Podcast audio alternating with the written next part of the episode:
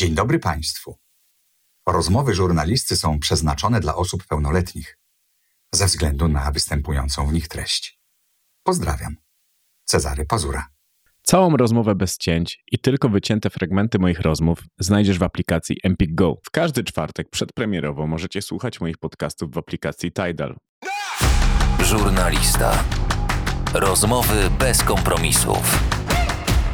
To dzisiaj moją gościnią jest Małgorzata Rozenek-Majda. Bardzo mi miło. Świetnie, wiesz jak ja bardzo lubię twój głos.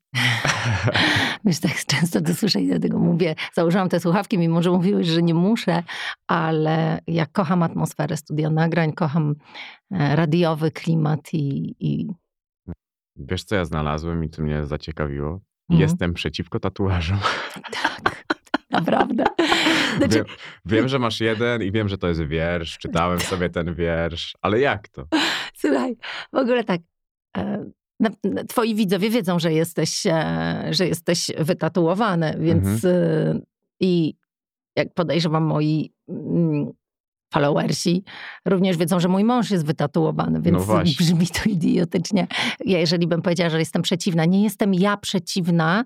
W ogóle mm, bardzo mało rzeczy mm, tak naprawdę budzi w jakikolwiek mój bunt czy sprzeciw. Ale prawdą jest, że bardzo długo nie była to moja estetyka. I, i, i jakby mm, potrafię dostrzec piękne tatuaże. Na przykład doceniam też piękne tatuaże e, mojego męża, ale faktycznie mam. To nie jest tak, że. Wiesz, ja byłam dziewczynką z dobrego domu No w szkole baletowej. Wiesz, I gdzie te tatuaże? i gdzie te tatuaże? Ja nie znałam chłopaków Na z odwiedziny tatuażem. nigdzie nie chodziłaś. To właśnie nie, bo to jest taki, wiesz, kompletnie e, bardzo hermetyczny świat, który jakby spotykasz się z Te takimi dwa jak ty. hermetyczne światy, i baletowy, i, i ten tatuażowy. Dokładnie. I one nie mają prawa się jak przenikać. I kiedyś takie zdanie powiedział mój tato, e, że jaki procent amerykańskich więźniów ma tatuaże i jaki procent amerykańskich prezydentów ma tatuaże. I oczywiście, żeby było jasne, w ogóle to, to nie, nie mam nic przeciwko takiej sztuce upiększania ciała, bo niektóre osoby wyglądają przepięknie, ale to jest tak jak z czerwoną szminką. Uwielbiam patrzeć na czerwoną szminkę na, na ustach innych kobiet, a nigdy w życiu nie pomaluję ust czerwoną szminką, po prostu. To ja cię zostawię z tą ciekawostką, o której kiedyś mówiłem, że gdybym dzisiaj nie miał tatuaży, nie miałbym ani jednego. Tak? Mhm. A wiesz, że Radosław, jak patrzy, oglądamy na przykład jakieś zdjęcia, gdzie ma mniej tatuaży, on mówi, Boże, patrzę na siebie na tych zdjęciach i wygląda jakbym był goły. A to wiesz, że ja mam dokładnie to samo? Naprawdę, że jak patrzę na to i mówię, gdzie te to mam? No. Ale mi się moda nie podoba, że powstała moda na tatuaże, a ja tak e, nie, nie lubię współgrać z modą. A ja mam, wiesz co, takie coś z tatuażami, że coś, co mi się podobało pięć lat temu, teraz mi się już kompletnie nie podoba. To wszystko mi się bardzo zmienia. Jestem jeszcze bardzo radykalna. Dobrze, że Radek został. Właśnie, Radzie, powiem ci, my nawet wczoraj o tym rozmawialiśmy. Oczywiście były walentynki, ale w ogóle obchodzimy naprawdę, bardzo doceniamy tą miłość, która nam się przytrafiła, bardzo. I my tak sobie rozmawiamy, że jakby z upływem czasu to nam się podoba coraz bardziej. I że tak, i że cieszymy się, że, e, że jakby przetrwaliśmy te pierwsze parę miesięcy, które były bardzo trudne Mhm. i takiego szamotania się, szarpania, wiesz, takiego, takiego dziwnego klimatu. I teraz każdym dniem jest coraz łatwiej, coraz lepiej, coraz milej. Przepraszam, Spokojnie. okej, ale nie.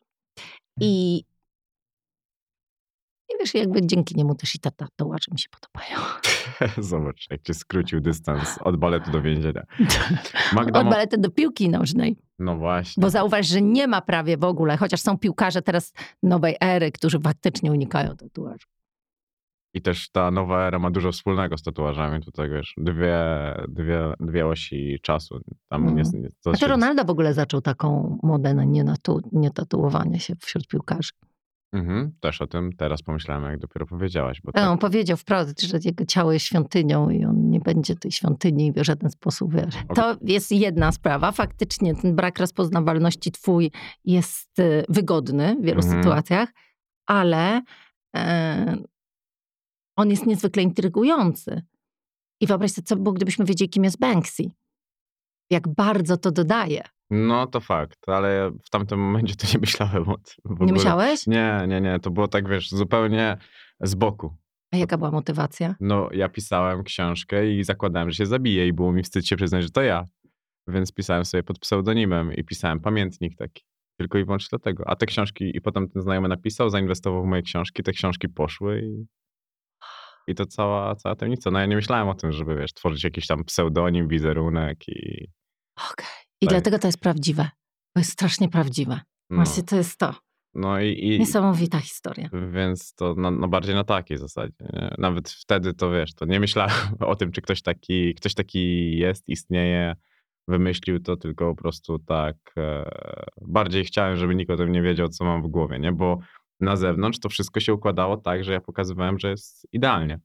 Często tak jest, prawda? No, no musisz e, zakładać pewną maskę, szczególnie kiedy prowadzisz firmę Mhm. i inni ludzie nie mogą widzieć, że ci nie idzie, bo mogą zacząć też się wysypywać, kiedy widzą, że ty się wysypujesz. Tak, tak, to prawda. No, więc e, to, to wtedy niestety tworzy w tobie taką siłę, której nie znasz, ale też pokazuje, jak dużo masz słabości. Mhm. Bo za tą siłą, i napisałem kiedyś, to jeden z pierwszych tekstów, które napisałem, jak często udajesz siłę, by móc ją poczuć. Okej, dobre zdanie. No, i, I uważam, że to jest e, maska pewnego, pewnego rodzaju. To jeżeli bym się miała przyznać do jakichś masek, to na pewno to jest jeden z sposobów, który wdrukowują ci w szkole baletowej em, do tego, żeby sobie radzić właśnie z... Tylko tu bardziej chodzi o taki wysiłek fizyczny, o to, żeby Mhm. zbudować taką determinację, żeby zbudować powtarzalność wysiłku, żeby zbudować siłę, która wynika z, z rozpędzonej maszyny. Bardzo często właśnie uczą cię, żeby e, jeśli chcesz mieć sukces, act like one. Tak jakbyś, wiesz, i, Mhm. i, i to powoduje, że jakby ta siła zaczyna się budować z tego, że ją powtarzasz. Ale potrafi to być destrukcyjne. To jest to zawsze, o czym ja mówiłam, że szkoła baletowa, która jest dla mnie tutaj synonimem pewnego rodzaju zachowań. To, to ja nie Mhm. mówię o, dokładnie o tej instytucji, tylko ogólnie. Potrafi albo cię zbudować maksymalnie, tak jak zbudowała mnie, albo potrafi cię złamać totalnie, tak jak wielu moich przyjaciół, niestety.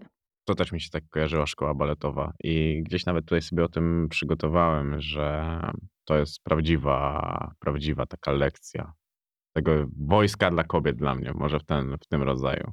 Wiesz, nawet mi się wydaje, że to jest dużo trudniejsze niż wojsko, bo wojsko pewnego rodzaju e, kasuje feminizację kobiet, Mhm. równa płcie i działa na dorosłych organizmach. A szkoła baletowa w swojej perwersji e, zaczyna pracować na bardzo młodych Mhm. głowach, od dziesięcioletnich. Bardzo wyraźnie podkreśla różnicę między płciami. To znaczy, wyciągając pewne cechy charakterystyczne dla kobiecości, nie pozwala jednocześnie posiadania cech, które standardowo uznajemy za kobiece, czyli Mhm. słabości, łagodności, delikatności. Może słabości nie, ale delikatności, łagodności. Więc z jednej strony masz podkreślać swoją kobiecość w ruchach, w gestach, w sposobie bycia, a z drugiej strony musisz się kompletnie pozbyć wszystkich e, rzeczy, które automatycznie za tą kobiecością idą. Więc to jest bardzo dziwne, bo to jest taka, takie działanie w kontrze. To jest bardzo, bardzo ładne. Magda Mołek powiedziała, że zawsze byłaś dla niej wzorem pracowitości, lojalności i oddania. Ty miałaś w sobie to od dziecka, te cechy? Pracowitość tak, wdrukowaną znowu powtórzę przez szkołę baletową. Naprawdę. Mhm. To jest bardzo ważne i przez etos pracy mojego taty, który był osobą, która pokazywała, że trzeba wykonywać swoją pracę, że, że to jest ważne, że zawsze był odpowiedzialny za siebie, za swoich pracowników, za rodzinę.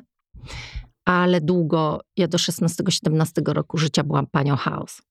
Bardzo mi to przeszkadzało. Bardzo. Mhm. Mm, bardzo ze sobą walczyłam i miałam takie poczucie, że coś jest nie tak ze mną, że to jest coś, że coś działa nie tak, jak powinno. I mm, ja mam sobie ogromną nadekspresję, mam sobie bardzo dużą, duży apetyt na życie i mam takie pewnego rodzaju rozlatanie, które teraz potrafię wyciszyć, uspokoić, ale kiedyś tego nie potrafiłam i zawsze potrzebowałam się skupić i wiedzieć, że jest to realne, żeby Mhm. się skupić, bo po, zawsze potrzebowałam wokół siebie po, zorganizowanego świata, żeby móc kreować inne rzeczy. Jeżeli nie ma przestrzeni uporządkowanej dosłownie lub w przenośni mm, wokół mnie, to mam problem, żeby kreować. Nie potrafię kreować z chaosu. I, i zawsze, i to dotyczy relacji w domu, to dotyczy porządku w domu, to dotyczy w ogóle całej sytuacji Mhm. prywatnej. Jak mam chaos w życiu prywatnym, nie jestem w stanie stworzyć nic. I mój tato miał zawsze tak piękny porządek w swoim biurku. Miał piękne, antyczne biurko. I jak się otwierało szuflady, to tak wszystko było poukładane.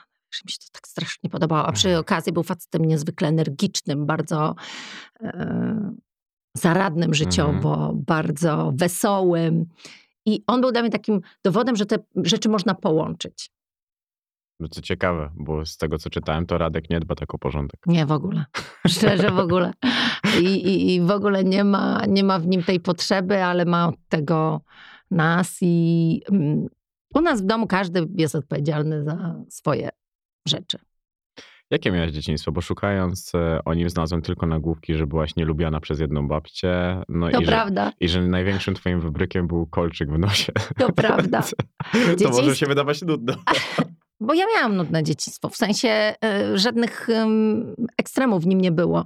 Znaczy ja miałam cudowne dzieciństwo e, dzięki moim rodzicom, którzy stworzyli mi i mojemu bratu bardzo spokojny, poukładany, ciepły, ciepły dom. Mhm. Taki dom, o których czytasz w książkach, gdzie mama jest mamą. Okej, bo chciałem ci powiedzieć, jakie książki ostatnio czytał. No, no, no, nie, no nie, jeżeli czytasz Mireczka albo wiesz, no jakby właśnie jest tak, że u mnie mama była mamą, do 13 roku życia mojego nie pracowała, e, zajmowała się domem, zawsze jedliśmy posiłki wspólnie, na pięknie, wiesz, nakrytym Mhm. stole. Mój tato dbał o wszystkich i, i dzięki temu mieliśmy komfortowe bardzo życie, więc ja miałam takie typowe dzieciństwo, gdzie pod choinką zawsze znajdowałam to, co sobie wymarzyłam, gdzie miałam komfort. Teraz to dopiero doceniam. Ściągania z ulicy psów. Przecież my mieliśmy po pięć psów, bo ja po prostu znajdowałam jakieś psy, przynosiłam je do domu i dla mnie oczywistym było, że te psy mają zostać. I jakby teraz widzę, ile to musiało kosztować moich rodziców wysiłku, żeby to zorganizować. I, i, I miałam takie naprawdę mm, dzieciństwo, które zbudowało mnie na całe, e, na całe życie.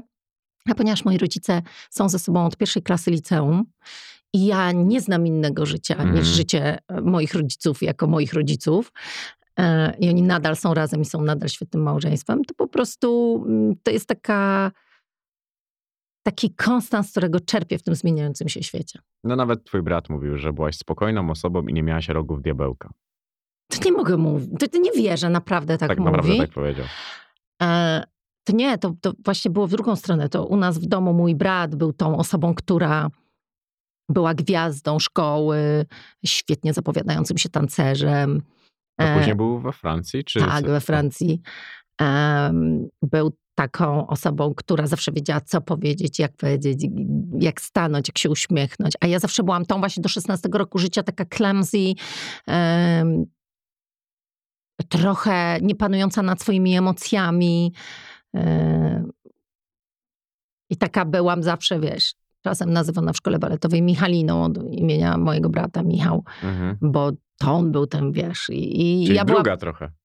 Tak, zestawieniu. i też trochę, wiesz co, e, taka mm, jakby ta bardziej taka niegrzeczna, miałam zawsze zachowanie nieodpowiednie, mimo że byłam bardzo grzeczną na, To, to ja też mogę tak powiedzieć. Byłem bardzo grzeczny, tylko miałem zachowanie naganne. ale ja właśnie miałam naganne, dlatego że nigdy nie bałam się, to jest też zasługa moich rodziców, nigdy nie bałam się mówić swojego zdania, co w traumatycznych, e, wiesz, środowiskowych warunkach szkoły baletowej jest traktowane po prostu jako jakieś wielkie pas. Nie wiem, jak Mhm. jest teraz, ale wtedy to było, wiesz.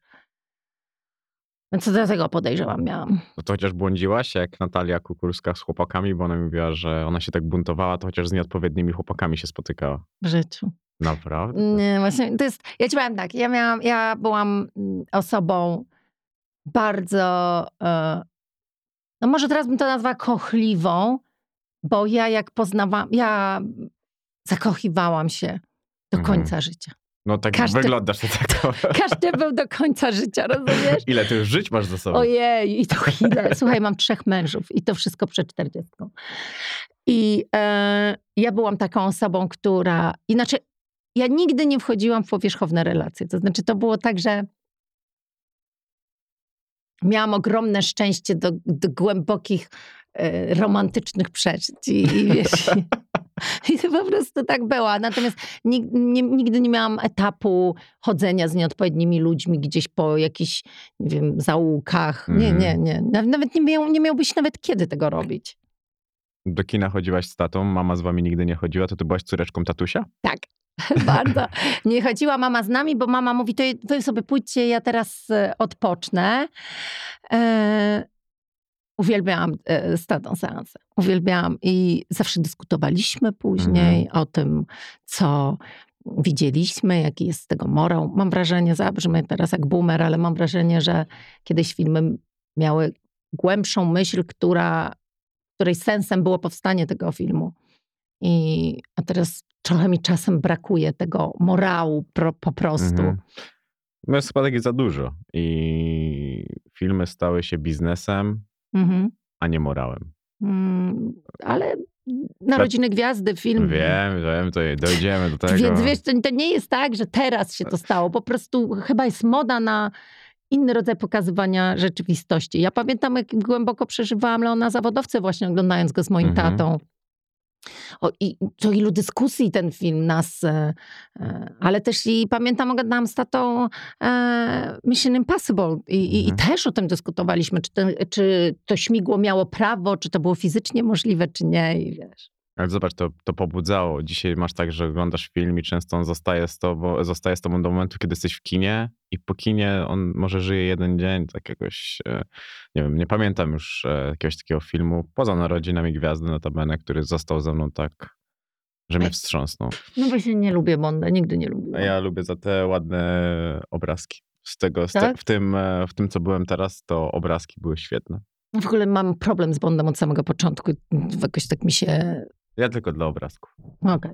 Ja bardzo lubię widoki. Bardzo pięknie jest to kręcone. Mnie tam historia w ogóle nie interesuje zazwyczaj, bo historia jest taka, że on zawsze wygra. A, No dokładnie. e, więc ja nie idę tam po historię, ale idę pooglądać, jakie są piękne ujęcia z tych dronów, te wszystkie miejsca. To, to bardzo mi się to podoba i ja już się nauczyłem, że to jest taki film, że mogę odpisać w międzyczasie na maila i tak patrzę tylko na to, co chcę zobaczyć w tym filmie. To, to na pewno nie jest taki film, który zostawi we mnie coś, Coś. więcej. No, to jest film dla takich, który oglądasz, bo nie chcesz się przemęczyć.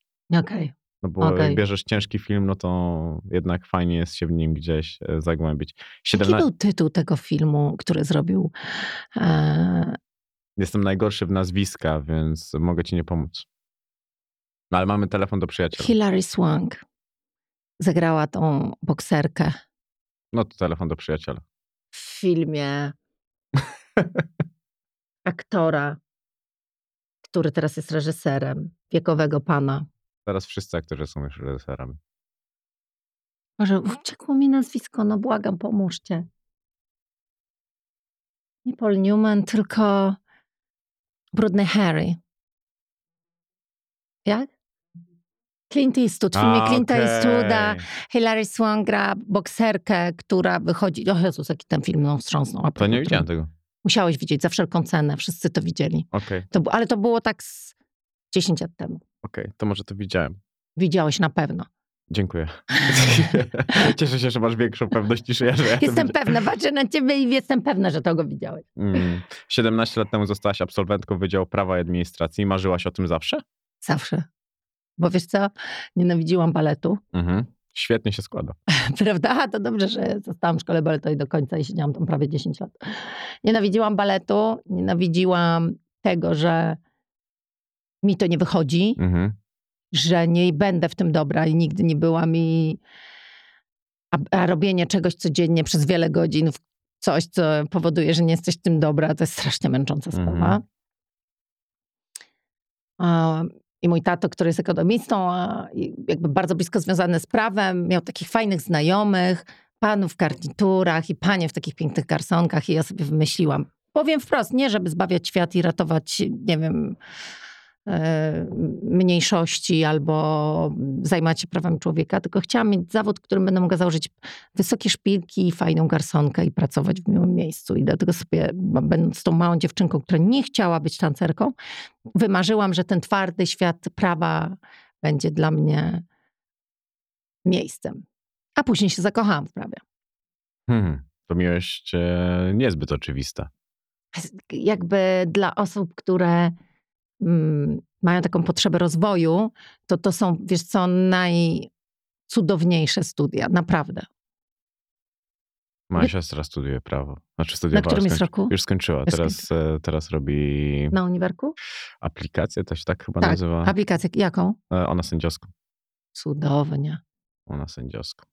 Jestem ciekawy, jak jej to e, pójdzie. Na pewno dobrze. No, Na pewno. No sam fakt, że ma się dostała geny. na aplikację. Tak, Dokładnie z takim bratem. nie, ma- nie, ma, nie ma żartów. A jaka jest twoja ulubiona liczba? 33 albo 22. Kwestia dnia. Okej. 33 jak Jezus, czy bardziej Nie, powtarzalność? Nie, powtarzalność. Ja lubię powtarzalność, lubię monotonię. Lubię, jak jest nuda.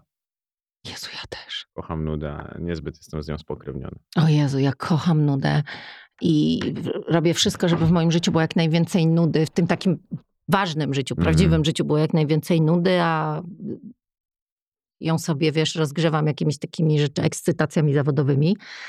Ale jest taka anegdota, że jest taki obraz, który Mhm. przedstawia e, w, w gabinecie u psychoterapeuty na korytarzu przed tym gabinetem poczekalni jest obraz, który przedstawia niebo, Mhm. i piekło. I psychoterapeuta obserwuje pacjentów, bo nie, nie ma nic innego, na co mogliby patrzeć. Nie ma gazet, nie ma Mhm. książek, nie ma kwiatów, nie ma nic. Jest tylko kanapa, na której siedzą, która jest w tym samym kolorze jak ściana i naprzeciwko niej jest obraz i obserwują. I obserwuje, na co patrzą jego pacjenci. I bardzo mu się to przydaje w takiej wstępnej diagnozie, ponieważ każdy szuka tego, czego nie ma w sobie. Dobrzy ludzie najczęściej obserwują piekło z Mhm. fascynacją, co tam jest narysowane, że tu są takie rzeczy. A źli obserwują niebo, bo każdy szuka tego, czego nie, nie ma, więc ty szukasz nudy, bo jej nie masz w sobie. To prawda. I zobacz, jak zrealizowane marzenia potrafią stać się wyblakłe. Ja tak przynajmniej mam, że jak już coś dostałem. Tak, to e, tw- tworzysz nową rzecz. Mhm. Ty chyba też, bo czytałem o tym, że ty nie mówisz o marzeniach. Ale ja nie mówię z powodu tego, że zawsze mnie nie lubię mówić o Jakby wydaje mi się, że wtedy odbiera im się skuteczność. Jakby No dobrze, no ale widzisz, to jest pewnego rodzaju klątwa, którą Tak. możemy sami sobie wywoływać. A ja jestem w ogóle przesądna. Więc ja się, ja mam takie swoje rzeczy, które wiesz. No jakie? Mm, nie wierzę w trzynasty. To znaczy, to nie Mm. jest tak, że nie robię jakiejś rzeczy trzynastego, ale jestem osobą, która chodzi do wróżek. Naprawdę? Wróżki jednej, jedynej. Przyrzekam. I, i, co ci taka wróżka mówi? No ja jestem ciekawy. To ja ci opowiem, co mi powiedziała wróżka. Przyrzekam. No. Pojechałam pierwszy raz do wróżki z moją, i nie mówiłam tego nigdzie nikomu, Mhm. z moją siostrą cioteczną, Mhm. która poprosiła mnie, żebym ją zawiozła. Ja jeszcze wtedy byłam niepracującą poza domem mamą i miałam możliwość w ciągu dnia mm, takiego wyrwania się, e, a nawet szukałam takich okazji, bo to było fajnie, się Mhm. wyrwać dzieci, od dzieci i poprosiła mnie, żebym ją właśnie zawiozła do wróżki. Ona mieszkała za granicą, więc nie miała w Polsce samochodu. I e, zawiozłam ją i czekałam na nią w poczekalni. Ona nagle po pięciu minutach wypada z tej wróż- od tej wróżki z tego gabinetu i wróżka mówi, nie, ja nie mogę pani powróżyć, pani jest w ciąży. Pomyślałam, w jakiej ciąży? Wyszła, zrobiła test, okazało się, że była w ciąży, no ale nieważne. No i żeby nie stracić tej godziny, która była, to Mhm. pani mówi, no to proszę, niech pani przyjdzie. No więc ja siadam, okej, jakoś w ogóle nie byłam na to nastawiona, gotowa i w ogóle. I teraz słuchaj. I ona zaczyna do mnie mówić. Uwaga, przypominam, ja mam dziecko, wiesz, jedno, drugie parę miesięcy w ogóle, wiesz. A ona zaczyna do mnie mówić tak.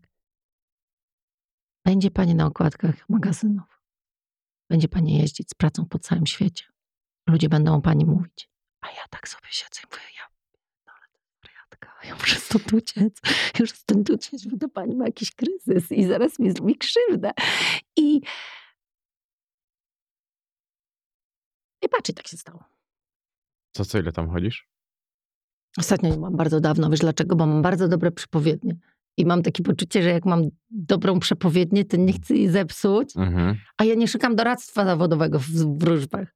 Więc tak wiesz. To, dawno nie to było. jest fascynujące, jeżeli chodzi o to. Ale mnie to ciekawią takie rzeczy. Ogólnie mnie ciekawi astrologia. To są rzeczy, które nie skreślam. Chcę się o nich, chciałbym się o nich dowiedzieć jak najwięcej. A to jest w ogóle bardzo dobre podejście do życia. Wiesz, ja też mam podejście właśnie nie skreślam. No nie, jasne, że nie, bo to polega na tej zasadzie, że ile razy mogłem się mylić. Nigdy nie mogę powiedzieć o sobie, że to jest na pewno tak. Absolutnie, to, absolutnie się z tym zgadzam i powiem ci więcej, że wydaje mi się, że świat jest też tak skonstruowany i ludzie są tak skonstruowani właśnie, żeby można było, um, że każdy z nas może przeżyć inaczej życie. I, to, Mm. I każde to życie będzie tak samo dobre. No nie, no, ja uważam, że każdy może przeżyć, sw- y, każdy może przeżyć życie na swoich zasadach, Mhm. a ocenianie, czy to już jest dobre, złe, to jest zawsze tylko kwestia tego, kim jesteśmy i w jakiej, po jakiej stronie, w jakim miejscu oceniamy to życie. No, słuchaj, no Bo jedna, kulturowo możemy się zupełnie różnić i może jedna osoba kulturowo może oceniać to życie jako złe, druga może oceniać jako dobre, a może być tak, że na koniec każdy w swojej skórze będzie oceniał jako mm, nie, nie do końca spełnione, Mhm. ze względu na to, że zawsze chcemy więcej, że gonimy za tym króliczkiem i to nam daje chyba największą motywację. Ale w ogóle ci powiem, że takie e, wartościowanie jest zawsze dziwne, bo my, my się z Radosławem nigdy nie kłócimy. Naprawdę bardzo, Raz bardzo. na trzy lata. Tak, dokładnie, naprawdę. Tą kłótnię w Londynie ja słyszałem w Warszawie. Słuchaj, kurczę. Ja się dziwię, że nas z hotelu nie wyrzucili. Tylko Przyszedł dlatego, tam- że było tam wesele. Dokładnie. Ale to była taka awantura. No ale kłócimy się bardzo, bardzo rzadko. I jedną z większych awantur, którą mieliśmy, albo takich nerwowych sytuacji, była po filmie e, Wyścig. Mhm. E, James Hunt i mm, Niki Lauda. Mhm. I To jest takie battle royale między nimi i oni są takimi swoimi przeciwnikami, konkurentami i ocenialiśmy i niewiarygodnie pokłóciliśmy się wtedy o to, który z nich ma wartościowsze, jakby właśnie i to też nas nauczyło, żeby nie wartościować żyć. Radosław odnalazł wartość w tym, jak pokierował Mhm. swoim życiem James Hunt i próbował mi wytłumaczyć, że on pokierował nim tak, jak sam chciał, a ja byłam raczej y, zdecydowanie po stronie Niki Laudy. I kiedy już te emocje powoli się uspokajały, ale nadal było nerwowo, na tym samym kanale nagle rozpoczął się film Ronaldo Messi. I zaczęliśmy się kłócić od nowa. Naprawdę mamy takie, ja nie jestem, absolutnie nie jestem zwolenniczką Ronaldo, a Radosław jest. I bardzo często jak się kłócimy, to właśnie o takie rzeczy. Świetnie, to naprawdę macie duże problemy. No właśnie tak mówię, że jesteśmy naprawdę bardzo e, szczęśliwi, że możemy się o takie rzeczy denerwować. Myślałaś, że kiedyś e, mogliście się rozstać? Było coś takiego? Nigdy. Z jaką Nie. pewnością? Nie, co ty, w ogóle, wiecie, to jest takie, wiesz, my coś, nie mieliśmy nawet sekundy takiego myślenia i, i mamy takie, mm, my, na, my czasem o to, bo ludzie, a, bo co, bo co zrobić, żeby mieć taką relację, bo my naprawdę mamy piękną relację. Mhm. I to jest największa wartość mojego życia, moja rodzina, mój Radosław, to jaką niesamowitą dom nam się udało stworzyć, wiesz? On jest Mhm. taki, Jezus, naprawdę, to jest y, niezwykle wzruszające i takie pokrzepiające, że coś takiego można zrobić. Ale musiałaś do tego dorosnąć? Sorry, ci przerywam. Właśnie, właśnie powiem ci, że nawet nie wiem właśnie, co Bo odpowiedzieć też ludziom. wcześniej mówiłaś, że nie marzyłaś nigdy o dużym domu, Ale to dużej prawda. rodzinie. Tylko, że mam tak, że nam ta relacja była dana. Po prostu. Może wy ją zbudowaliście, nawet to nie było dane. Tylko tak Bo jakoś... dane to brzmi tak... No ale, ale właśnie my mamy takie poczucie, że to nam było dane, że myśmy się nie musieli napracować. Wiesz, No w szkole że całe gdyby- życie cię uczą, że jeżeli coś ci przychodzi bez wysiłku, to Mhm. znaczy, że to nie jest dobre. Jeżeli nie wiesz, którą drogą iść, wybierz trudniejszą. Jeżeli nie boli, to znaczy, że źle ćwiczysz. I ja jakby, a tutaj nagle coś tak ważnego przychodzi tak łatwo i jeszcze to przychodzi tak łatwo, jest każdego dnia coraz łatwiej. I nawet jeżeli się kłócimy, to wyobraź sobie, że my się kłócimy w takim czymś, że ja widzę, że Radosław się denerwuje, że mnie denerwuje. A ja się wściekam, że go denerwuję, ale ponieważ my jesteśmy takimi huraganami, więc ta furia jest taka, że po prostu jej, jak ona odpali, to jej się nie da Mhm. zatrzymać, dopóki się nie wypali. Więc napierdolę ciebie. Wiesz? Ale Ciężkie działa tam idą chyba wtedy. Że co? Ciężkie dzieła tam są wytaczone. Ale nigdy krzywdzące. Znaczy, tak zauważyłam właśnie, że my jakoś tak, e, to jest, to, to my wchodzimy w decybele, a nie w ostrze.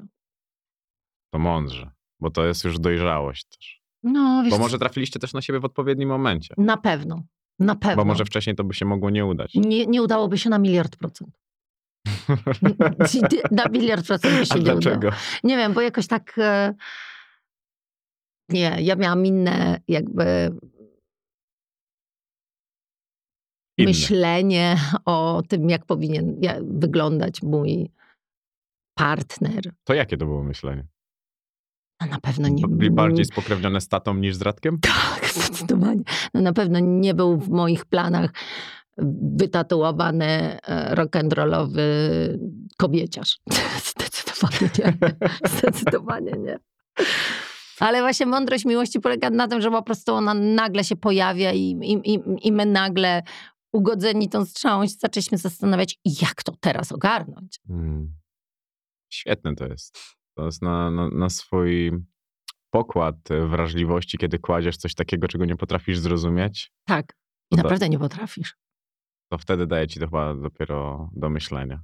I Wiesz co? I po raz pierwszy naprawdę tak w życiu, tak naprawdę po raz pierwszy w życiu musisz zaufać. Hmm. Musisz. I wiesz, że, bo tu wchodzą w grę dzieci, bo to już nie jest związek osiemnastolatki, bo trochę to się dzieje też na zewnątrz.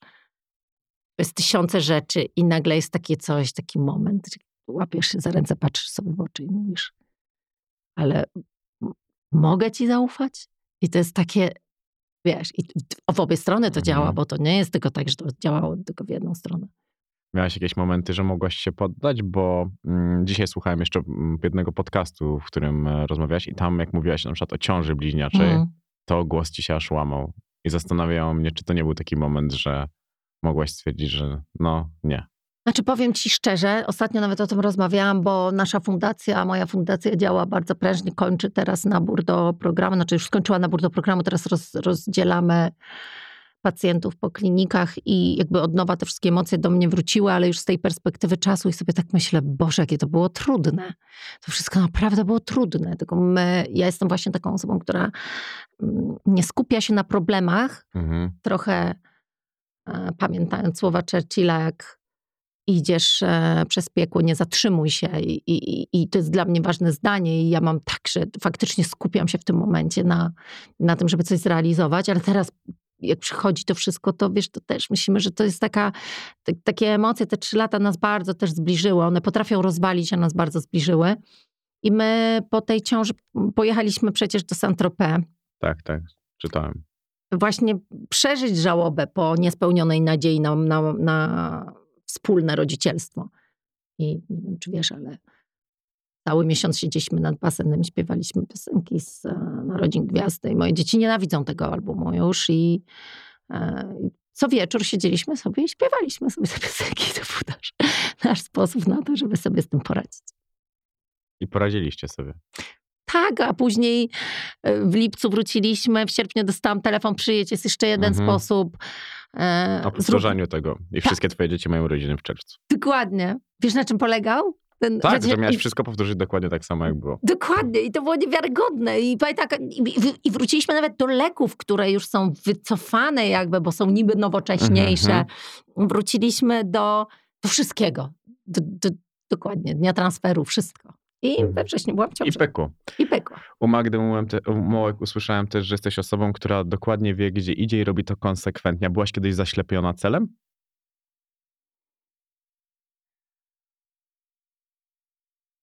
Wiesz co, a jak rozumiesz zaślepienie celem? Że idę, nie zważając na to, co będzie się działo. Że lepiej czasami odpuścić dla innych, ale idę dla siebie. Nie, to nie mam takiego poczucia. Ale może źle to rozumiem, może nie rozumiem tego odpowiednio głęboko. Że wiesz, po prostu chodzi mi o to, że stawiałaś, stawiałaś siebie ponad, ponad innych w celu, gdzie inni mogli, nie wiem, czuć dyskomfort czy cokolwiek. O to bardziej, wiesz, to jest tak, że najlepiej to ty możesz zinterpretować to pytanie. Kiedy ty czułaś, że dla siebie jesteś najważniejsza i odstawiasz coś i ktoś może cierpieć na przykład. Nawet z perspektywy zainteresowania. Albo możesz być zaślepiona celem, do którego dochodziłaś, a w ogóle nie był wart poświęconego mu czasu. Właśnie ja w pierwszym momencie tak zrozumiałam. Czy No były to- takie cele, które e, wymagały bardzo, bardzo dużo z mojej strony, a nie były tego warte. Mhm. Ale wiesz co, tak prawdę mówiąc, to wszystko jest dużo prostsze niż się wydaje. I, No wszystko jest dużo prostsze. i, I ja jakby mam taką skłonność do nieprzekombinowywania pewnych rzeczy. I to, gdzie teraz jestem, jest naturalną konsekwencją decyzji, które podejmuję i trochę nie ma chaosu i nie ma przypadku. Tak jak w dzieciństwie. No tak jak w dzieciństwie był chaos i przypadek właśnie. Do pewnego momentu, tak jak w Mhm, no, dzieciństwie, później w sensie miałeś- w domu, mhm. tak. Wiesz, to jest tak, że mm, ja bardzo dużo czasu spędzam na planowaniu pewnych rzeczy, a- ale nie na planowaniu takim domu, tylko na takim przewidywaniu, programowaniu tego, co Mhm. będzie. Sobie robię w grudniu zawsze taką mapę marzeń, a Mhm. w styczniu robię mapę celów. Z tych marzeń prze, jakby przechodzę, no bo wiesz, jeżeli możesz o czymś marzysz, to, marzyć, to możesz tego dokonać, tylko no, Zawsze.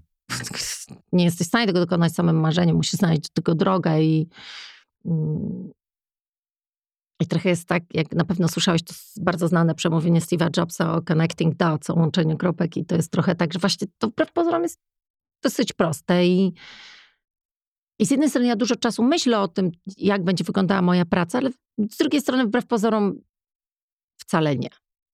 Znowu to, To jest, jest konsekwencja ruchów. to jest No. konsekwencja ruchów. To jest wiesz, jakby, no musisz zaplanować pewne rzeczy, ale tak naprawdę, żeby było jasne, co wiele osób, albo co moi oponenci mi często zarzucają, że to jest jedyne, co mnie nakręca. No a co w tym złego? Nawet jeżeli. Ale to właśnie nawet tak nie jest. Bo prawdą jest, że jedyne, co mnie nakręca, to jest moje życie prywatne. To jest dla mnie bardzo ważne. Bardzo. Mhm. Ale żeby mieć życie prywatne takie, jak chcę mieć, albo jakie wymarzyłam sobie, to, mm, to ta praca jest mi do tego potrzebna. I, i, i, to jest w tej kolejności, a nie moje życie prywatne jest wynikiem mojej pracy zawodowej. I powiem Ci jedną rzecz, kiedy robiłam sobie takie podsumowania. Lockdown do tego bardzo sprzyjał. Lockdown, moja ciąża i to był taki dla nas bardzo magiczny czas jako rodziny. A sobie tak pomyślałam, że fuck, jestem z siebie naprawdę zadowolona. Hmm. Jak byłam taką dziewczynką, to chciałam być taką czterdziestolatką. Mieć to, co mam, mając te 40 parę lat, to mam. I, i, i, I to jest mega. I to jest chyba mm, najfajniejsze. Napiję się jeszcze. Feministki nie mogą znajdować we mnie wzorca do naśladowania. Rola kobiety niepracującej jest ważna. Gdyby nie mój mąż i tato, nie miałabym jednej dziesiątej tej siły. A co Mhm. dała ci twoja mama? E, Nieustający kontakt, bo nie wiem, czy wiesz, jestem chyba mm, osobą, która najczęściej rozmawia ze swoją mamą. Mm, Nieustające e, zderzanie się z innym zdaniem. Mhm. Mamy różne definicje kobiecości. Jestem tak bardzo moim tatą, w sensie e, jego, jego, jego, jego mamą, jego siostrami. To jest, jestem tak Mhm. bardzo tą stroną we wszystkim, w wyglądzie, w zachowaniu, w reakcjach. A moja mama jest kobietą bardzo, dużo bardziej łagodną, jest energiczna, bardzo wesoła, mm, ale jakby jest, jest bardziej kobieca. W takim sensie, No. no w takim spokojniejszym, jest bardziej spokojniejsza. Nie da się jednocześnie być super mamą, super pracownikiem, super koleżanką i imprezowiczką. Musisz na coś postawić. Ja w tym momencie ze względu na e, Henia stawiam na dom i stawiam na pracę. Tęskni, tęsknisz za czymś? Znaczy, powiem zupełnie szczerze, że e, naprawdę dokładnie powtórzę, podpiszę się pod tym zdaniem. Nie da się zrobić wszystkiego. No, nie jesteś Mhm. w stanie wykonać swojej pracy na 100%, e, być dobrą mamą i jednocześnie właśnie być dobrą koleżanką. I, i, i jeżeli my z Radosławem mamy jakieś zastrzeżenia do tego, co, e, jest w naszym życiu tego, że brakuje nam tych spontanicznych imprez. No właśnie, bo wy lubicie po, poimprezować. Lubimy i my imprezujemy naprawdę e, z przytupem. To znaczy, ja, my, y, oczywiście zdarza nam się pójść na kolację i, i siedzieć na tego, ale my naprawdę lubimy e, fajnie poimprezować i odpinamy wtedy e, wszystkie nasze kajdany Mhm. i to jest też coś, co nas łączy. I kiedyś jedna z piękniejszych rzeczy, które Radosław do mnie powiedział, to to, że mówi, nigdy nie przypuszczałem, że można połączyć w jednej osobie to dbanie właśnie o tą czystą pościel i o te rzeczy związane z domem, a jednocześnie z tą samą osobą pójść na koncert Kings of Leon i nie mieć butów i wracać na bosaka do domu. No to I- fajne. I to jest coś, co nas bardzo łączy, że bardzo szanujemy ten czas, który jest w domu, bardzo szanujemy też regenerację. Ja nie wiem, jak ludzie mogą tak imprezować cały czas, powiem ci zupełnie Nie mam szczerze. pojęcia. Naprawdę, ale ja mówię serio, nie wiem. No ja też nie mam pojęcia. Ja nie piłem przez pół roku, teraz zrobi, zrobiłem sobie tak, że tylko jedno piwko, jeden kieliszek wina, e, jeden drink, nic więcej. A ja mam tak, że w ogóle, po pierwsze, kompletnie nie piję, znaczy nie rozumiem w ogóle p- picia w domu. Mhm. Jak ludzie na przykład przychodzą i otwierają sobie wino i pi...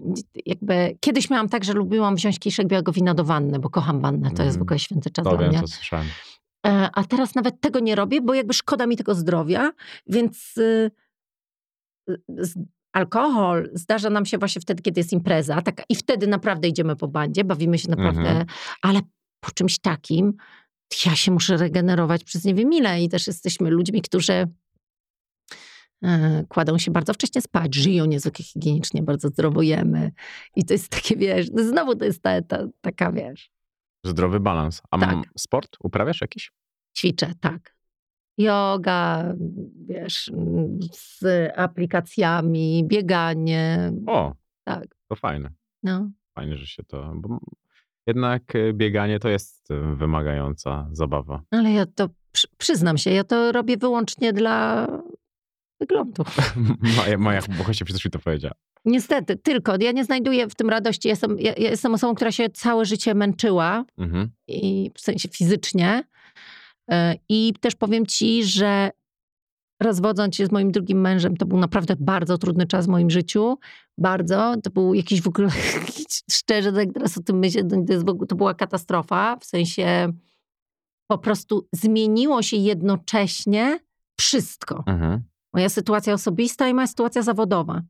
Ponieważ to się zbiegło z rozpoczęciem zdjęć do perfekcyjnej. Mhm. I to perfekcyjna, bardzo szybko mm, odpaliła i nagle to wszystko, co za sobą przyniosła, przyszło się, wylało tak jak, z, e, jak przy powodzi. I to wszystko takie było, że z każdej strony, gdzie nie otwierałam drzwi, tam się lała woda pod ciśnieniem. Mhm. I, i, i, I to było jakieś takie straszne.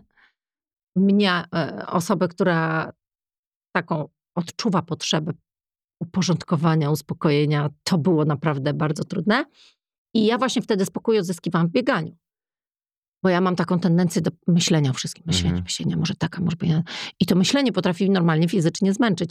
I jak zaczynasz biegać, to od pewnego kilometra odcina ci tlen i już bardzo, i tylko słyszysz takie i, to- i, i, i to cię uspokaja. A później już nigdy nie biegam z przyjemnością. Jak praca tak przyspieszyła, to miałaś też czas na refleksję po tym rozwodzie? Czy raczej to tak właśnie, wiesz, razem z prędkością teraźniejszości w tamtym momencie działo się tak szybko, że dużo emocji mogłeś zakopać w pracy? Ja mm, dużo rzeczy przemyślałam, zanim my, ja jakby nie jestem osobą, która najpierw działa, a później myśli. Więc to były rzeczy, które jakby były uświadomione. E, Ale na pewno praca pomogła mi nie rozczulać się nad sobą. Masz do tego skłonności? Ja się kocham rozczulać nad sobą i nigdy tego nie robię. Nigdy. Nigdy tego nie robię, y, ale czasem to jest takie miłe. Radio właśnie mi zaspokaja taką potrzebę. Największą, jedną z największych zalet bycia z tak opiekuńczym mężczyzną jak Radosław jest takie poczucie, że jesteś silną kobietą, ale nie musisz nią być, bo przy nim sobie możesz zawsze pozwolić na to, że absolutnie nie masz siły. I właśnie dzięki temu, że on bardzo szanuje i rozczula go moja słabość. Mhm. To jest takie coś, że jego to rozczula po prostu. To jakby nie musisz tego przeżywać, bo to ci daje siłę. Rozumiesz? Mhm. No wy się uzupełniacie. Z tego, co Bardzo. mówisz, to, to, tak, to, to tak to brzmi. Dlaczego miałaś poczucie winy, że masz nianię? Bo znowu wrócimy do mojego dzieciństwa. Ja pochodzę z domu, w którym moja mama zajmowała się nami. Zawsze mi się wydawało to za, jako idealny schemat, scenariusz Mhm. na dom. I nigdy nie przypuszczałam, że będę osobą, która rozwiedzie się z ojcem swoich dzieci. Nigdy. Mhm. Wydawało mi się to w ogóle jakiś kosmos w ogóle. To jest tak, jakby ktoś teraz powiedział, że pojadę na Marsa. Polecę. I e, musiałam, to, to wszystko wymagało takiego prze, przełożenia, e, ale ja znowu po raz kolejny mam ogromne szczęście, co na pewno psychiatra lub psychoterapeuta nazwałby też kierowaniem swoim życiem. Mhm. Mam ogromne szczęście do wyboru ważnych ludzi wokół mnie. I mam nianię, która, znaczy niania to w ogóle jest słowo, które dla pani Bożenki jest absolutnie Ja wiem, dyrektor zarządzający Tak. i ona, nam, ona przeszła ze mną przez to wszystko. Przecież ona się zajmowała moimi synami. Staś ma 16 lat i wczoraj zaczął swój staż pierwszy i, mm, i takie mam poczucie tego upływu czasu. Ona za, zaczęła zajmować się Stasiem, jak miał 3 lata i ona przez to wszystko ze mną przeszła. Przez, znała mnie taką na samym początku, przez te wszystkie rzeczy i ona jakby jest taką osobą, która jest w moim życiu najpełniej. Mhm. Więc już dawno nie mam takiego poczucia winy. To dobrze. Już bardzo dawno. Jesteś typem wojowniczki, która odbyła wiele bitew i jeszcze wiele przed tobą, jak e, to definiujesz, a sama też trochę szukasz konfliktów, kiedy widzisz coś, co ci się nie podoba, czy potrafisz odpuścić? Bardzo często odpuszczam. Ja, no, ja y, inaczej. Ktoś kiedyś powiedział takie zdanie, że konflikt też wartościuje. Nie tylko miłość wartościuje. Mhm. To kogo kochasz, kogo wybierasz, ustawia tą osobę w takim spotlajcie twojego życia. Konflikt też to robi. No robi. I nigdy jeszcze nie znalazłam osoby wartej tego, żeby weszła w ten konflikt. Okej. A tak naprawdę jest tak, ja jestem osobą bardzo unikającą złych emocji. Bardzo wierzę w karmę, bardzo wierzę w takie rzeczy, że lepiej robić e, dobrze. Przy czym jestem z jednej strony dobrze, z drugiej źle, niezwykle asertywna jestem osobą, która nie potrafi udać, że je- jest dobrze, jak jest źle, więc Mhm. jakby też jestem taką osobą, która potrafi bardzo szybko ściąć relacje, jeżeli one gdzieś uwierają. Bez słowa? Tak. Bo Witaj się w klubie. to wiesz, co, już, jeżeli do, dojrzewasz do tego, że już nie chcesz, to już nie chce ci się nawet o tym gadać. To prawda. Prawda? To się Szkoda wszystko czasu. dzieje przed. Jeszcze szczególnie, kiedy jest dużo czasu. y, Dużo, masz mało czasu, a dużo, dużo rzeczy do, do załatwienia w międzyczasie.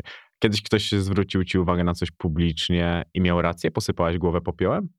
Jest takie mądre zdanie, które kiedyś usłyszałam, że najbardziej de- denerwuje cię krytyka, którą podejrzewasz, że może mieć rację. Mhm. I jest to absolutnie coś w tym jest. Jak ktoś na przykład krytykuje mnie, że to robię albo to robię. Ja wiem, że to jest absolut, absolutnie w ogóle bez sensu. Mhm. to, e, to mnie to w ogóle nie. Zauważyłam, że przywiązuję się do rzeczy, które ewentualnie sama myślę, że mogłyby takie być. Wiesz co? Przywołałeś Magdę Mołek i e, to jest też historia, która pokazuje, że warto jest patrzeć na rozwój wypadków. Moja pierwsza rozmowa z Magdą była katastrofą e, wizerunkową, emocjonalną dla mnie. To był bardzo trudny czas, bardzo byłam zmęczona i, i, i to była taka rozmowa, znaczy nigdy nie przychodź z takim nastawieniem na rozmowę, jak, e, jak tam byłam. Ale zobacz, jak pięknie historia zatoczyła koło. Spotkałyśmy się kilka lat później i zupełnie już inaczej ta rozmowa e, i jakby rozumiem krytykę, która spadła na mnie po tamtej rozmowie, jeżeli już mam wskazać Mhm. jakieś konkretne. Okej. No bo to też mnie zastanawiało. Mm, Tak będąc tyle lat w mediach i mm, szukając wywiadów z tobą, to było tak. Doda o Rozenek, nie? Mhm. E, Krupa o Rozenek. I tak sobie siedzę i, no, i słucham, słucham tego, bo, bo, bo to mnie cie, ciekawiło też i tak jak mówię, no ja się zazwyczaj z e, ludźmi, którzy do mnie przychodzą, nie znam, więc Mhm. ciekawi mnie to, mm, jak oni są odbierani w perspektywie też innych ludzi, którzy powiedzmy chociaż trochę albo powierzchownie e, znają to z salonów. I, I to było dla mnie takie ciekawe, czy w takim zalewie gówna, który tam sobie płynie tym, tym nurtem, czy jest coś takiego, gdzie faktycznie mówisz, okej, ty masz rację. Bo chyba nigdy nie Bardzo, znaczy wiesz co, ja mam w ogóle tak, że bardzo rzadko, e, serio, naprawdę, Mhm. bardzo rzadko em, szukam doniesień na swój temat lub one do mnie. Oczywiście są rzeczy, które do mnie trafiają. Ja nie Mhm. jestem tym typem, który się budzi rano i pierwsze co odpala pudla i zaczyna analizować serio. E, I e, ja jako firma, bo Małgorzata Rozanek-Majdan Mm. już jest firmą i my mamy oczywiście scanning mediów i my wiemy, dostajemy takie raporty, Mm. ile było publikacji, o czym i tak dalej, bo to jest potrzebne do wielu moich biznesów. Ale to nie jest tak, że ja siedzę i odpalam w tym momencie i patrzę. Więc mm, wiele z tych dram em, po prostu nie mają takiej skali rażenia, żeby to było. Oczywiście są takie, które miały, ale w ogóle mam taką. E, zauważyłam, że częściej ludzie się wypowiadają na mój temat, niż ja wypowiadam się na temat innych ludzi, ale to też dlatego, że ja nie mam na to czasu. No i dla zasięgów, no też powiedzmy sobie No ale uczciwie. nie sądzę, żeby Kinga Rusin szukała zasięgów, czy Kuba Wojewódzki szukał zasięgów, a jednak z jakiegoś powodu e, wyrażają swoje zdanie. E, Czy mnie dziwią, że chcą, chce im się, akurat, no, Mhm. to nie dotyczy tylko ich, ale no, że chce im się zabierać głos na mój temat. No może im to się dziwię, ale innych próbuję zrozumieć chociaż tym, że właśnie może szukają w tym, e, wiesz... No tak, to- to jest zrozumiałe. Jakiejś, jakiegoś rodzaju popularności. A o co chodzi z Kubą Wojewódzkim, jak już sama wywołaś e, jego temat? Bo ja nawet chciałbym to odciąć od tego emocje, tak zupełnie. Tak, nie mam pojęcia. No, no bo mm, pogodziłaś się z Renatą, z tą Tak. jego, jego byłą e, partnerką, bo powiedziałeś, że szkoda czasu na konflikty. A myślisz, że ten też można zażegnać? Bo Nie. dla mnie to jest tak, że. Znaczy, ja ogólnie mam taką perspektywę, że ludzie dorastają i już nie jest tak, że rzucasz się piaskiem w oczy w piaskownicy, tylko idziesz z pozwem do sądu. Mnie to, ja to tak widzę. Ogólnie każdy taki konflikt, gdzie ktoś wychodzi z czymś, że idzie do sądu, bo ktoś coś powiedział i dla mnie jest takie to niewartościowe, w ogóle bez sensu. Czasami bez sensu. Znaczy powiem ci, że właśnie też jakby ja jestem zwolennikiem teorii, że szkoda mi e, czasu na konflikt. Znaczy, no właśnie. musisz wybrać, to jest to, o czym rozmawialiśmy, musisz e, znaleźć czas na to, żeby być mamą, znaleźć czas na to, żeby pracować. Brakuje ci czasu Mhm. na życie towarzyskie, no kurwa, na pewno brakuje mi czasu na konflikt. No I to właśnie. jest coś, co, w co absolutnie nie wnikam. I ja w ogóle nie prowadzę żadnych e, starć ani żadnych dyskusji, bo po prostu nie, realnie, fizycznie nie mam na to czasu ani ochoty, ale to nie oznacza, że e, akceptuję lub szanuję e, wszystkie wypowiedzi na mój temat. No to- to Wiele jest- z nich jest to tak jest- bezwartościowych, że są po prostu idiotycznie głupie i, i, i w kategorii idiotyzmów zostają. Hmm, no, mi się też tak wydaje w wielu kwestiach, jeżeli chodzi o to, tylko po prostu zastanawiało mnie zderzenie takich e, dwóch dużych osobistości jednej stacji telewizyjnej, gdzie uważam, że i pan Kuba, i ty macie mózg. E, I czasami z mojej perspektywy mam tylko 30 lat. Mi się nie chce. I uważam, że żaden konflikt nie jest warty mojego czasu, mojej siły, mojej energii. Mam I tak- dokładnie takie samo myślenie i nigdy nie byłam osobą, która buduje na konflikcie. Co więcej, zawsze mi się wydaje, że e, taki konflikt jest po prostu infantylny i nie służy No, no nikomu. właśnie, wiesz, dla mnie, mogę ci powiedzieć, że dla mnie to, nawet jak on był w Hate Parku, Mhm. gdzie on był jednym zawsze z dziennikarzy, którzy mi się bardzo, bardzo podobali, jak byłem e, małym dzieciakiem, to oglądałem to i tak sobie myślę, po co? Znaczy, Ja, też tego nie rozumiem i, I- dlatego też i- nawet mi wiesz, y, szkoda. Ja, ja, y, mm, No ale, no ale to są tak, że, że to, i to jest tak, że ja wtedy myślę, że zaogniasz to, bez sensu, nie? Bo wtedy, wtedy dorzucasz tego, tej oliwy do ognia i... A ja zawsze wychodzę z takiego założenia, że e, każdy ma, stając się osobą rozpoznawalną, decydując się na taką, a nie inną e, ścieżkę rozwoju, musisz zdawać sobie sprawę z tego, że to ma swoje plusy i minusy. Mhm. I musisz pozwolić ludziom, po prostu musisz w głowie pozwolić sobie na Mhm. to, żeby inni mieli zdanie na twój temat. Nawet jeżeli uważasz, że to zdanie jest bezwzględnie głupie i, i wynika z tego, że widzisz świat tym, Mhm. co masz w sobie. Mhm. Ale to jest ciągle czyjeś zdanie. I ta osoba ma do tego prawo. I,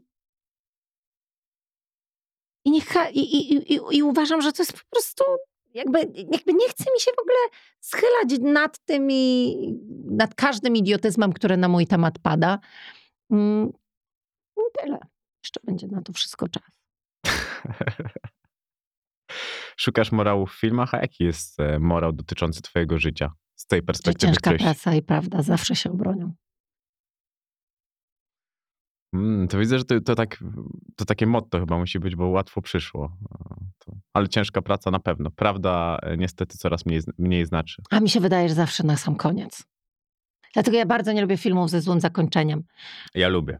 Znaczy, nie, może ja nie A lubię ze nienawidzę. złym, tylko lubię z nieoczywistym. Żeby to nie było takie, że tak jak rozmawialiśmy o Bondzie, że zawsze on tam wszystkich sobie kulnie i to jest wiadomo, Ale że... wiesz, że my z Radziem oglądamy Star is Born do momentu tego wyjścia na scenę jego. No.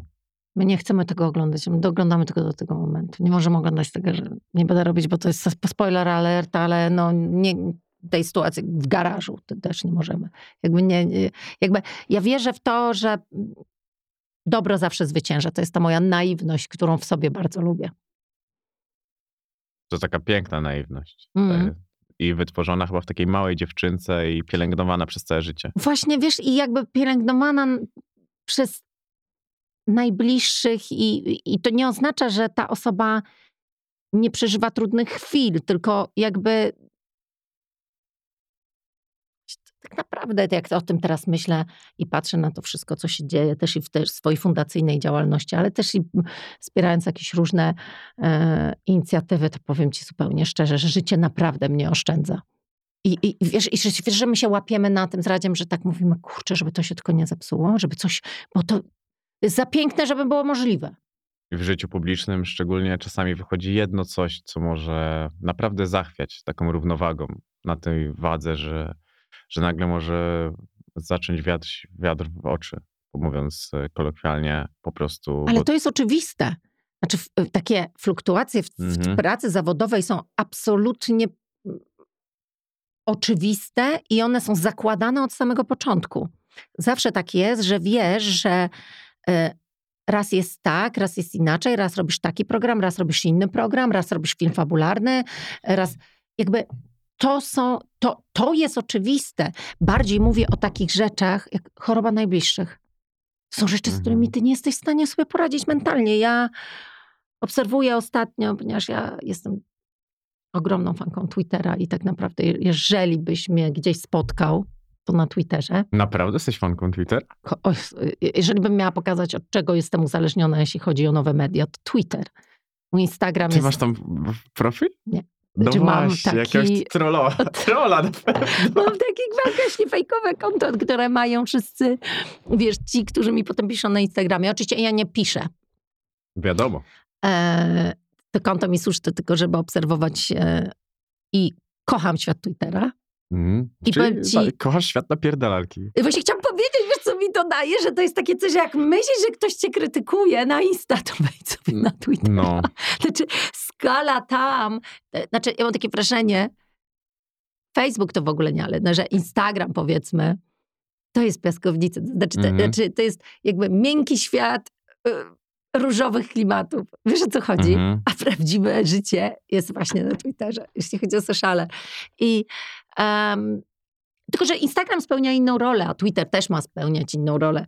I lubię Twittera i, i, i i naprawdę odnajduję bardzo wiele ważnych rzeczy tam. I nie wiem, dlaczego zaczęłam mówić o To, Twitterze. czekaj, to a co jakie konto obserwujesz na Twitterze?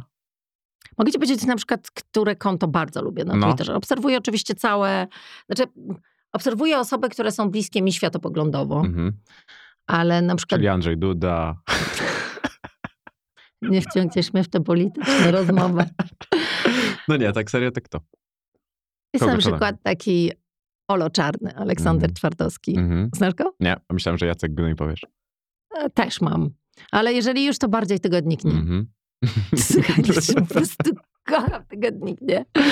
E, jeśli chodzi o ich konto na Twitterze, znaczy mają niewiarygodną po prostu, zawsze wysyłam Radziowi, bo tak naprawdę na Twitterze 50% osób, które obserwuję, to jest polska piłka, w ogóle piłka, Mhm. ponieważ Radosław zrobił ze mnie swojego researchera i ja muszę, ja mam wszystkie osoby związane z polską piłką zaobserwowane po to, żeby Radosława, Radosława update'ować o tym, co się dzieje. On to Mhm. bardzo lubi i on mnie zawsze to pyta właśnie.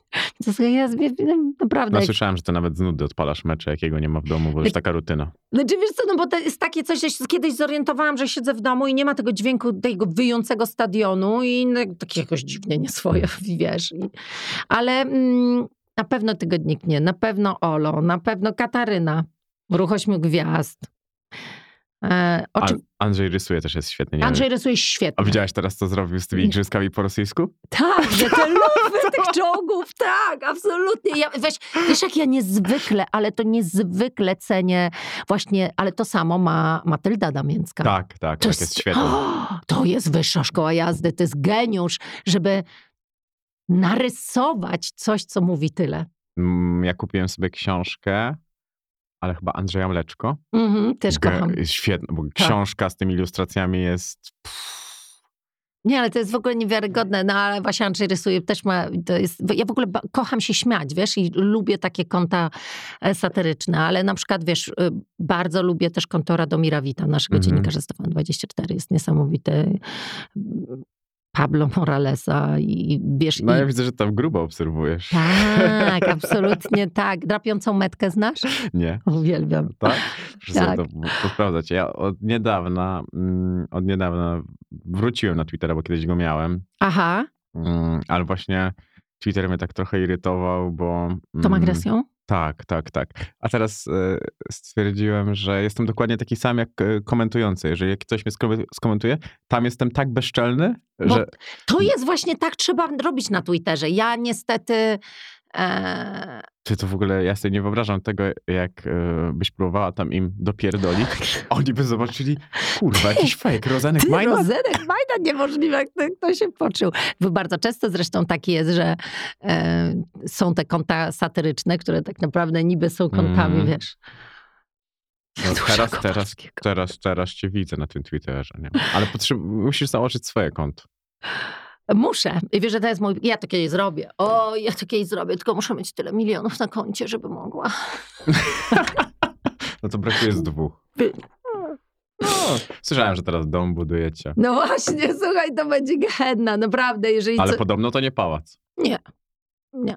że Nie, myślisz, właśnie dłu- nie. myślisz długoterminowo i tak dalej. I tak dalej. Nie, ja po prostu jakby wiem, co chcę, też ch- chcę podróżować, nie chcę mieć. Nie, jak- jakby bardzo rozsądnie, bardzo rozsądnie. No To dobrze. Musimy w ogóle zrobić drugi odcinek tego podcastu później, bo ja musiałem pominąć połowę rozmowy, połowę, połowę rzeczy, które zapisałem, ze względu na to, że tylko i wyłącznie goni nas. Czas. No, niestety. A tak to widzisz. Ale było bardzo cudownie, bardzo Ci dziękuję.